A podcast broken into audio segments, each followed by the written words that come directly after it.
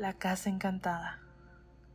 Una joven soñó una noche que caminaba por un extraño sendero campesino, que ascendía por una colina boscosa cuya cima estaba coronada por una hermosa casita blanca, rodeada de un jardín.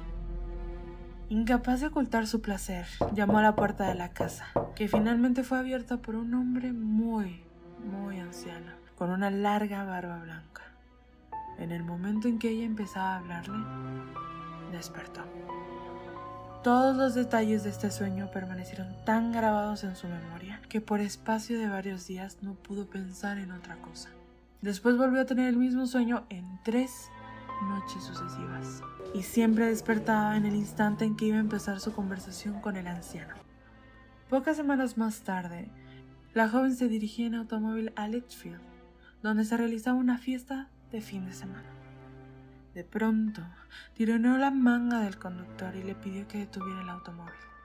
Allí, a la derecha del camino pavimentado, estaba el sendero campesino de su sueño. Espéreme un momento, suplicó, y echó a andar por el sendero, con el corazón latiéndole alocadamente. Ya no se sintió sorprendida cuando el caminito subió, enroscándose hasta la cima de la boscosa colina y la dejó ante la casa cuyos menores detalles recordaba ahora con tanta precisión. El mismo anciano del sueño respondió a su impaciente llamada. Dígame, dijo ella, ¿se vende esta casa? Sí, respondió el hombre, pero no le aconsejo que la compre. Esta casa, hija mía, está frecuentada por un fantasma. ¿Un fantasma? repitió la muchacha.